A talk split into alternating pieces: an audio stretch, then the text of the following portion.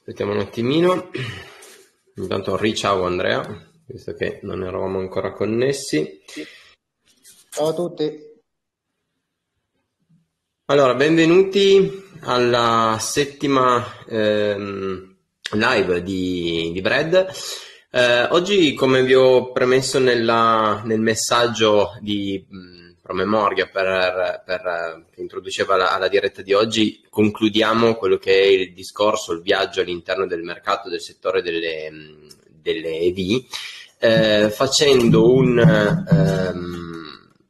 riferimento a ehm, le aziende ad alcuni valori che per noi sono particolarmente significativi eh, di, questo, di questo mercato. Ehm, facendo un attimino un passo indietro su quello che abbiamo detto nelle scorse eh, puntate, se, così, se, questo termine possiamo utilizzare, eh, abbiamo parlato innanzitutto che eh, il mercato delle vie oggi è un mercato interessante perché si trova all'interno di un contesto che è eh, incentivante e prevede già delle, degli incentivi ehm, in un contesto poi economico, sociale, politico eh, che, è in, um, che vuole far sviluppare questo, questo settore. All'interno del mercato dell'automotive è un segmento che probabilmente oggi è marginale, ma eh, naturalmente ha un potenziale molto forte e sempre più rilevante, anche perché i dati della crescita, soprattutto in un periodo di sofferenza come il mercato come quello attuale, e, eh, i dati sulla crescita sono veramente molto molto buoni. A tutto questo si aggiunge poi un, una parte di innovazione tecnologica che sta un po' stravolgendo il, il settore. All'interno appunto di questa descrizione ci siamo fatti la domanda su eh, come può ehm, monitorare l'andamento di eh, questo segmento di mercato un investitore. Per farlo abbiamo definito tre aspetti che secondo noi sono fondamentali per vincere e per diventare leader eh, all'interno di questo, di questo segmento di mercato e parlo dell'efficienza, della potenzialità e dell'aspettativa. Ehm, L'ottica e l'obiettivo è un po' quello di creare una sorta di ranking in base a questi tre fattori tra le società, le company che oggi si occupano del, eh, di, di, di, vendere prodotti collegati e ehm, diretti al, al, mercato delle, delle EV in base appunto a questi, a questi tre fattori. Eh, lascerò eh, l'onere e l'onore ad Andrea di introdurre il significato teorico di questi tre aspetti, quindi che cosa dal nostro ragionamento sono, vogliamo ottenere, quali sono eh, le caratteristiche che vogliamo eh, monitorare da, di, delle aziende. E eh, cercherò di intervenire un po' per dare degli spunti pratici per dire qual è, eh, secondo noi, un aspetto più significativo eh, relativamente a quello specifico mh, eh, valore o eh, indicatore che sta analizzando Andrea. Io lascio a te, Andrea, la parola per uh, la prima la parte, prima quindi sull'efficienza. Sì, grazie Albi. Eh, ovviamente noi abbiamo identificato questi, chiamiamole queste tre parole chiave che ha, prima elencato Alberto. Poi ovviamente per, che all'interno hanno sia l'elemento finanziario che non solo, però ovviamente per poter fare un confronto tra più aziende che operano all'interno del settore delle V è necessario andare a definire qualcosa di un pochettino più concreto e oggettivo che ci permetta poi appunto di confrontare le diverse realtà per poterle capire e per poter comprendere a che punto sono all'interno del, del settore. La prima è sicuramente l'efficienza. Quando noi dobbiamo parlare di efficienza, dobbiamo valutare l'efficienza di un'azienda che opera all'interno del settore EV,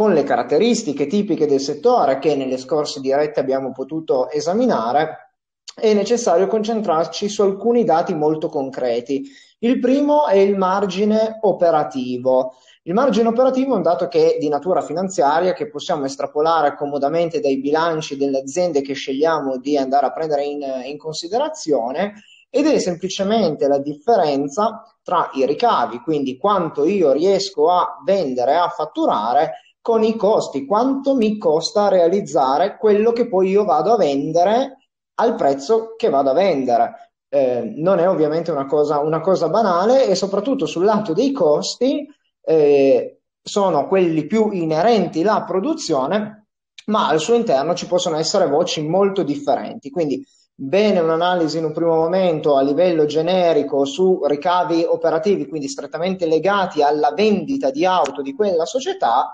paragonati e eh, confrontati con i costi che io ho impiegato a, a, produrli. Dopodiché una seconda analisi deve magari scendere a livello un pochettino più in basso all'interno della voce dei costi per, per andare a vedere un po' come sono composte le voci dei costi, perché ovviamente possiamo avere differenti entità. Un altro elemento che noi possiamo andare sicuramente ad analizzare quando vogliamo andare a valutare l'efficienza di un'azienda è sicuramente andare a confrontare da un lato le auto prodotte e vendute con il numero di dipendenti. Questo è proprio l'efficienza non tanto di costi, ma l'efficienza operativa. Quanto sono bravo io, tanto più ovviamente avrò meno dipendenti. Ovviamente purtroppo, ma all'investitore questo interessa, il dipendente per una società è un costo, quindi se io per produrre 10 auto ho bisogno di 4 dipendenti o di 6 dipendenti, questo ovviamente per me si traduce in un maggiore costo, quindi un minore margine, quindi un minore guadagno, quindi un minore ritorno per me, eh, per me socio, per me investitore. Forse so che Albi tu avevi guardato alcuni dati per, di attori che operano all'interno di questo settore, giusto per avere un termine di confronto sull'efficienza su questi due o tre concetti che, abbiamo, che ho definito qui. Sì, corretto. Per eh, dare un'idea immediata e pratica di quello di cui stiamo parlando, in questo caso partiamo dall'azienda, diciamo, sicuramente leader nel settore, nel segmento delle V e colei che prima di tutti ci ha creduto, è partita e si è costruita ad oggi un'esperienza di circa 12 anni dal lancio del primo modello di serie. Stiamo parlando naturalmente di Tesla brevemente, ma per farvi capire ehm, la, la, potenzialità che c'è in, in, questo, eh, in questi numeri eh, e quello che già è stato raggiunto, io ho qua davanti il um, fatturato di Tesla che eh, nel 2020 ha raggiunto i 27 miliardi, mh, nel 2021 sicuramente ad anno concluso verranno eh, ampiamente superati e ehm, da se vogliamo dare un significato di quello che ha detto Andrea in termini percentuali, quindi andiamo ad analizzare il margine ehm, dei prodotti o delle vendite dell'autovettura Tesla nel suo complesso, quindi naturalmente qui in questo caso abbiamo un aspetto molto facile perché alla fine ehm, fino ad oggi in pratica ci sono eh, tre modelli, Model E, eh, scusate la, la Model 3, la Model S la Model X e poi inizia a arrivare la Model Y nuova. Quindi alla fine sono pochi modelli che però permettono un'efficienza produttiva in minor costi vista in termini percentuali, oggi abbiamo un margine operativo lordo di Tesla che ehm, nell'anno minore, quindi peggiore sostanzialmente degli ultimi quattro, ha toccato il 21%, ad oggi è quasi del 30%, il 29% per l'esattezza. Quindi per intenderci e per rendervela più semplice possibile, stiamo dicendo che ogni 100 euro di ricavi prodotti da Tesla dalla vendita delle sue autovetture, 29 si trasformano in margine operativo dal quale poi serviranno per pagare tutti quei costi che non sono direttamente imputabili all'autovettura. Faccio l'esempio del marketing piuttosto che faccio l'esempio di tutta la parte amministrativa, eh, e i costi di sviluppo che naturalmente non sono diretti alla, uh, alla, alla produzione di un'auto.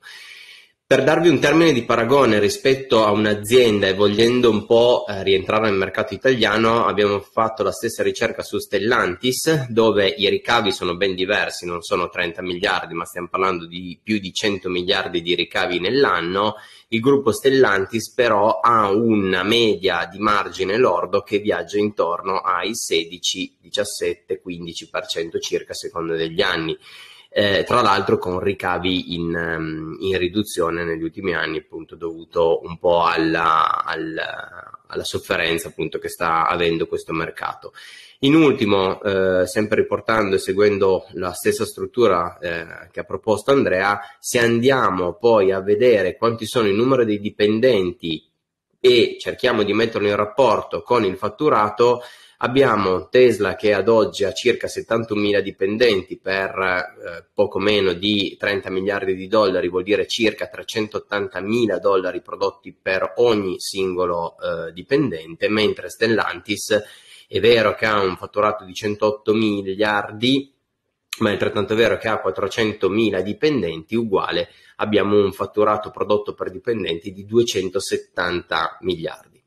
Volendo concludere questo primo aspetto, sostanzialmente è importante osservarlo perché in termini di efficienza lavorare alla fine di, di, di, tutto vuol dire lavorare al minor costo possibile perché quel guadagno servirà per la crescita futura. Lascio a te Andrea secondo, il secondo aspetto, quindi sulla potenzialità. Sì, ancora su questo appunto abbiamo paragonato qui eh, un, un, competitor del settore EV con uno invece del settore tradizionale, qualcuno potrebbe obiettare sì, ma magari i costi possono essere diversi perché ovviamente tipo un'azienda come Tesla e, ovviamente sta sostenendo maggiori costi di sviluppo perché è appena nata Vero, ma come dicevamo l'altra volta, anche in quelle del settore tradizionale in realtà ci sono diversi investimenti perché anche quel settore lì sta cambiando in modo notevole e cambierà a seconda delle, dei regolamenti. Quindi il confronto invece è molto, è molto oggettivo e molto, molto calante, anche se uno è del settore innovativo e l'altro del settore tradizionale.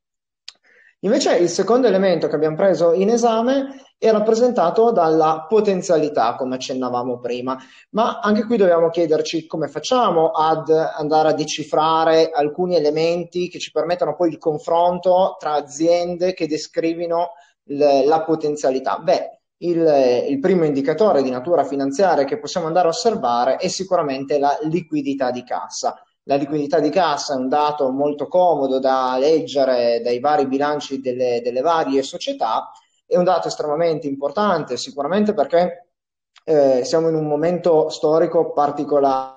Ehm, con, con, ovviamente tutte le conseguenze del, della pandemia Covid-19. Dall'altra, sicuramente nella liquidità possiamo anche estrapolare altri dati, tipo la capacità che le varie società hanno di passare dai, dai crediti agli incassi ma dall'altra ci descrive, soprattutto ci descrive la potenzialità che ha quella società. In che senso? Ovviamente, un, eh, come abbiamo fatto prima l'esempio di Tesla o comunque tutte le società che operano all'interno di un settore innovativo come quello dell'EV, sono soggette ad effettuare molti investimenti, non solo per mantenere eh, la produzione attuale, ma soprattutto per svilupparla e raggiungere gli obiettivi che si erano, che si erano prefissati. Questi investimenti ovviamente hanno bisogno di risorse e un'azienda le risorse le può trovare o dalla liquidità o chiedendo ad altri.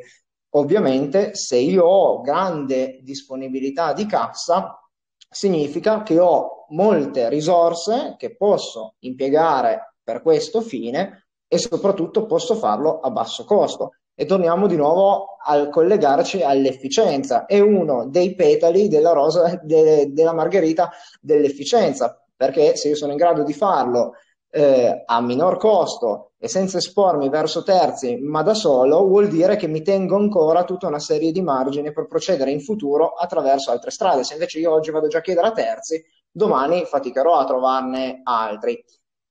Un indicatore sempre legato alla liquidità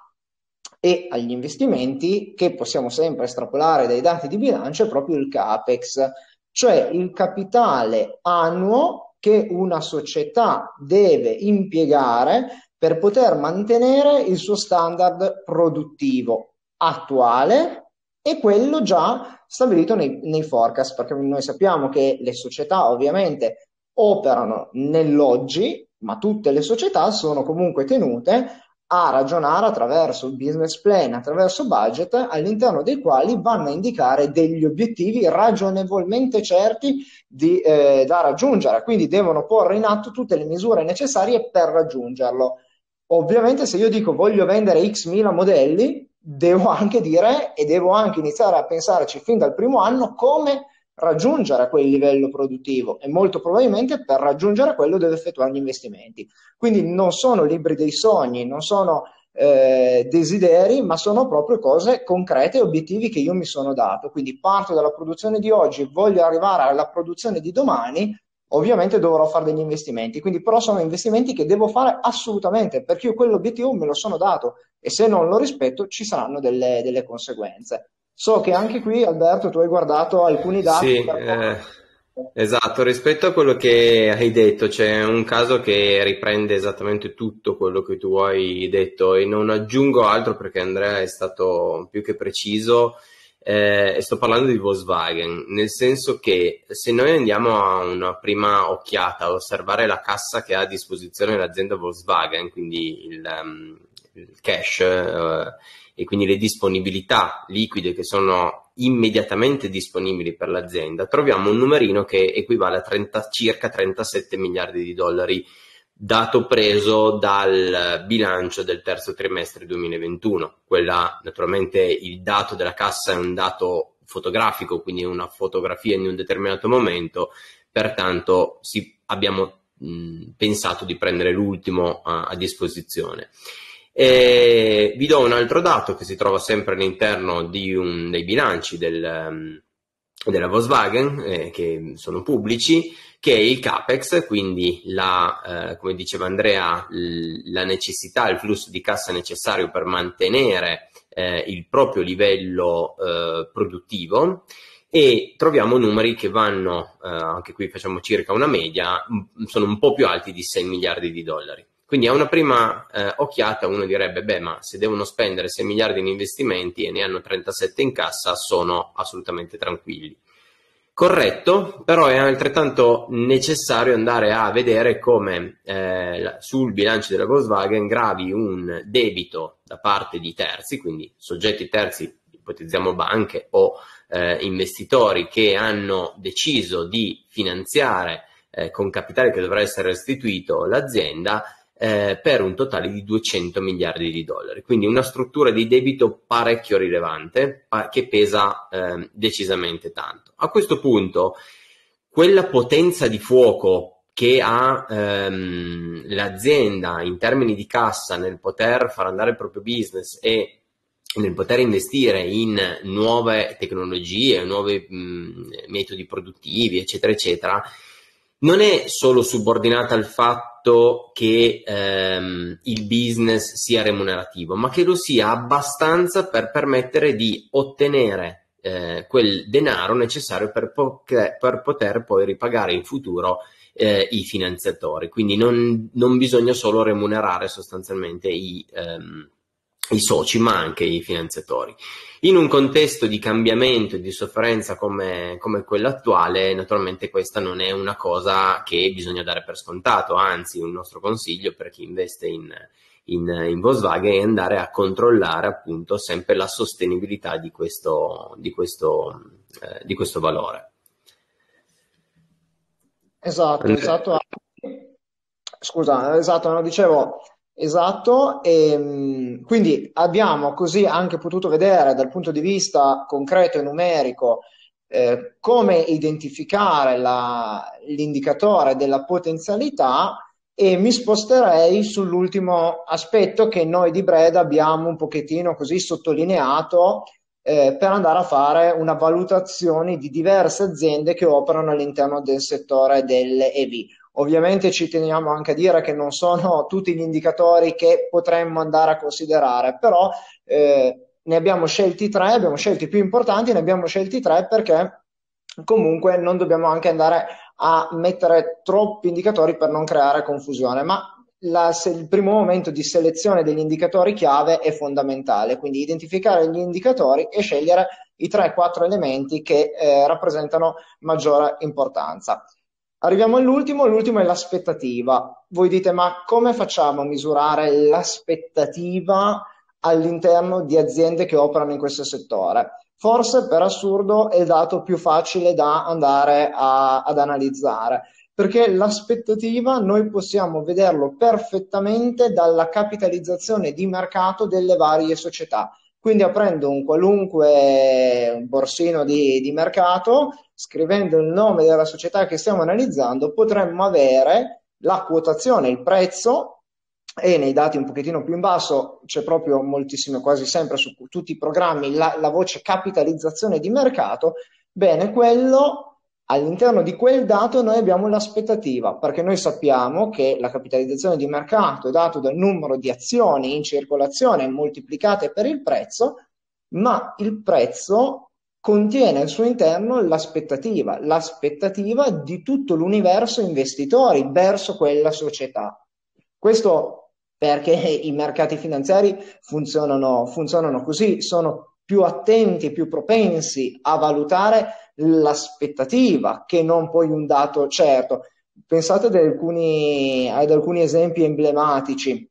e generali a 360 gradi. Quando la, la Lagarde, la BCE ha sostituito Draghi, nella prima conferenza stampa si è presentata, ha fatto una serie di dichiarazioni che non aveva probabilmente riflettuto molto su di esse e in dieci minuti ha mandato nel panico i mercati obbligazionari e i mercati azionari solo con le sue considerazioni. Ovviamente in quei dieci minuti è, di concreto non era cambiato niente. Cosa era cambiato? Era cambiata proprio l'aspettativa. Cioè lei ha creato un'aspettativa completamente diversa negli investitori che hanno immediatamente agito. E così pensate anche al Covid. Nel marzo 2020, quando i mercati hanno iniziato a crollare, Ovviamente non avevamo ancora avuto il concreto rallentamento economico, non c'erano ancora il calo di fatturato, ma che cosa è stato, cosa è cambiata? L'aspettativa. Si è passati da avere previsioni di crescita a dire, oh mio Dio, qua non solo non, non raggiungiamo la crescita,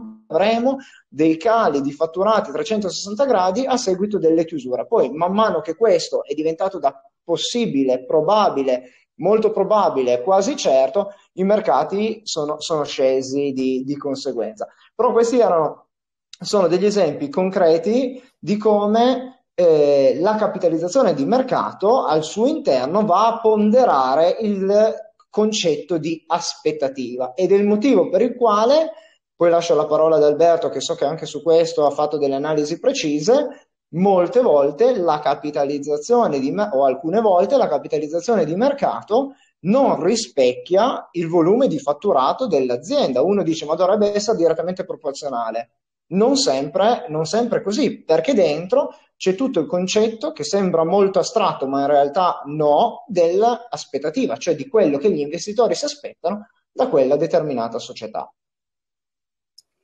Sì, eh, su questo io credo anche qui, un po' come è stato il discorso di Volkswagen in precedenza, anche qui c'è un caso che direi da qualche mese ci è stato servito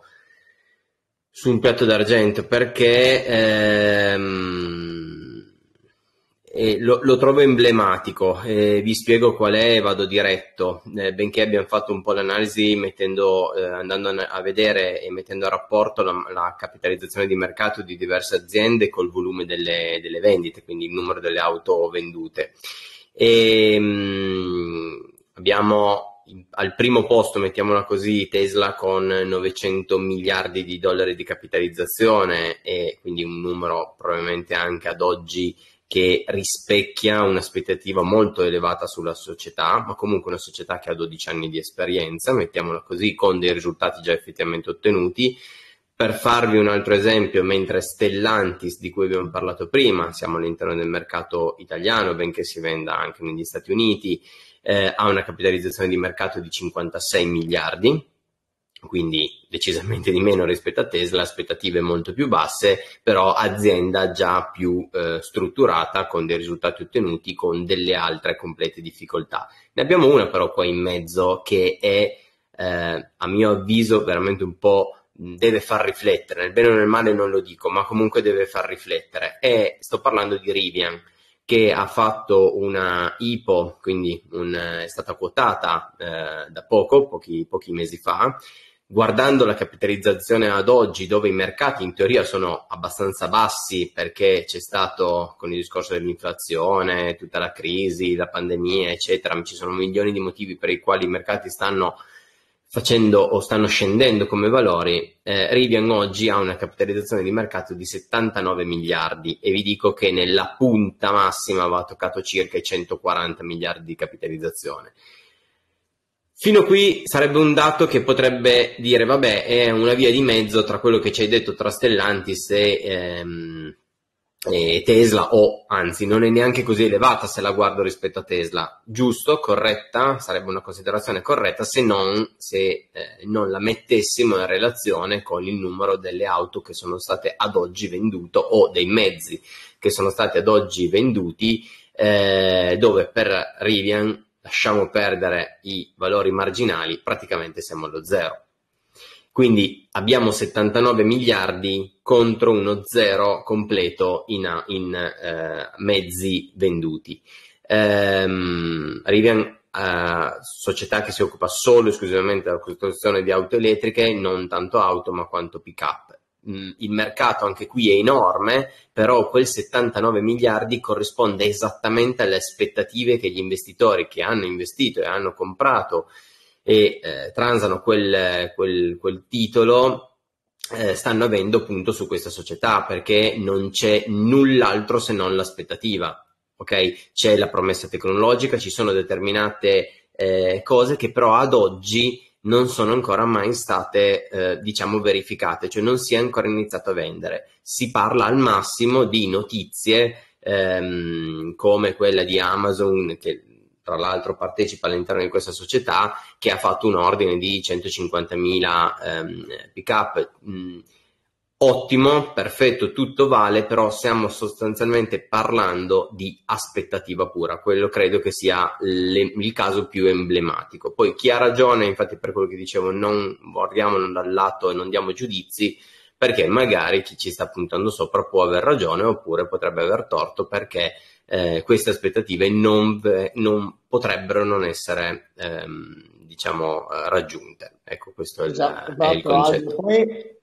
esatto, e, e, tra l'altro poi ovviamente quello che accennavi te del perché i mercati ultimamente forse sono scesi un po', quindi eh, diciamo lo scenario futuro dell'economia in generale ovviamente può andare a incidere in maniera positiva o negativa sull'aspettativa che a un certo punto si era creata. Abbiamo fatto l'esempio prima del Covid e tu adesso hai fatto l'esempio dell'inflazione, sono esempi a livello grande, a livello macro, a livello globale di come hanno modificato le aspettative che gli investitori avevano delle varie società non legate a una scelta della società che ha fatto cambiare idea agli investitori, ma a scenari macro, perché ovviamente anche, anche da qui e eh, anche dalle modifiche delle condizioni del, del, mondo all'interno delle quali queste società si trovano, si possono avere delle, delle, conseguenze, delle variazioni, altrimenti se il futuro sarebbe certo saremmo tutti ricchi probabilmente. E, ehm, con questo siamo arrivati alla conclusione, allora ci tenevo solo un attimo a riepilogare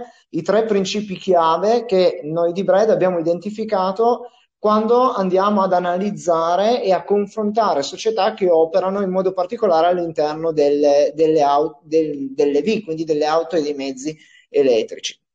Il primo abbiamo parlato di efficienza, eh, che si può andare a vedere, abbiamo detto, con il margine operativo. Il secondo, la potenzialità, che possiamo andarla ad analizzare sempre a livello di bilancio mediante la disponibilità di cassa e Alberto accennava anche al discorso del debito di terzi, cioè de, del chiedere soldi ad altri per finanziare i miei investimenti e l'aspettativa, l'ultimo, che eh, si può invece andare ad analizzare molto bene andando a vedere semplicemente la capitalizzazione di mercato della società e magari il livello di fatturato che avevamo già visto per andare a parlare di efficienza e eh, andare a vedere se e quanta aspettativa un investitore ha o gli investitori hanno in quella determinata, in quella determinata società. Non so se tu Albi hai altro da aggiungere. No, io direi che magari questi oggi abbiamo messo abbastanza tanti dati, ecco, abbiamo dato un po' di numeri, eh, non sarebbe male durante la settimana andare a condividervi con voi qualche tabellina che abbiamo adesso sotto gli occhi, che abbiamo visto, analizzato e strutturato in settimana. Eh, quindi magari lo facciamo per tutti quelli o li trovate nel link del, del video per chi lo vede pubblicato su YouTube. Eh, io direi che abbiamo finito il nostro tempo a disposizione, vi ringrazio e ne approfitto per augurare a tutti buone feste e vi chiedo come al solito se eh, vi è fatto piacere di mettere un like al video e di condividerlo, di condividere anche eh, il, l'iscrizione al club perché è un club aperto, ricordatelo sempre. Se vi ha fatto piacere condividetelo con degli altri, dei vostri amici perché eh, la nostra volontà è pure quel, appunto quella di creare una, una, community attiva. Vi ringrazio ancora, eh, grazie Andrea, grazie di tutto e come al solito stay bread. Ciao a tutti.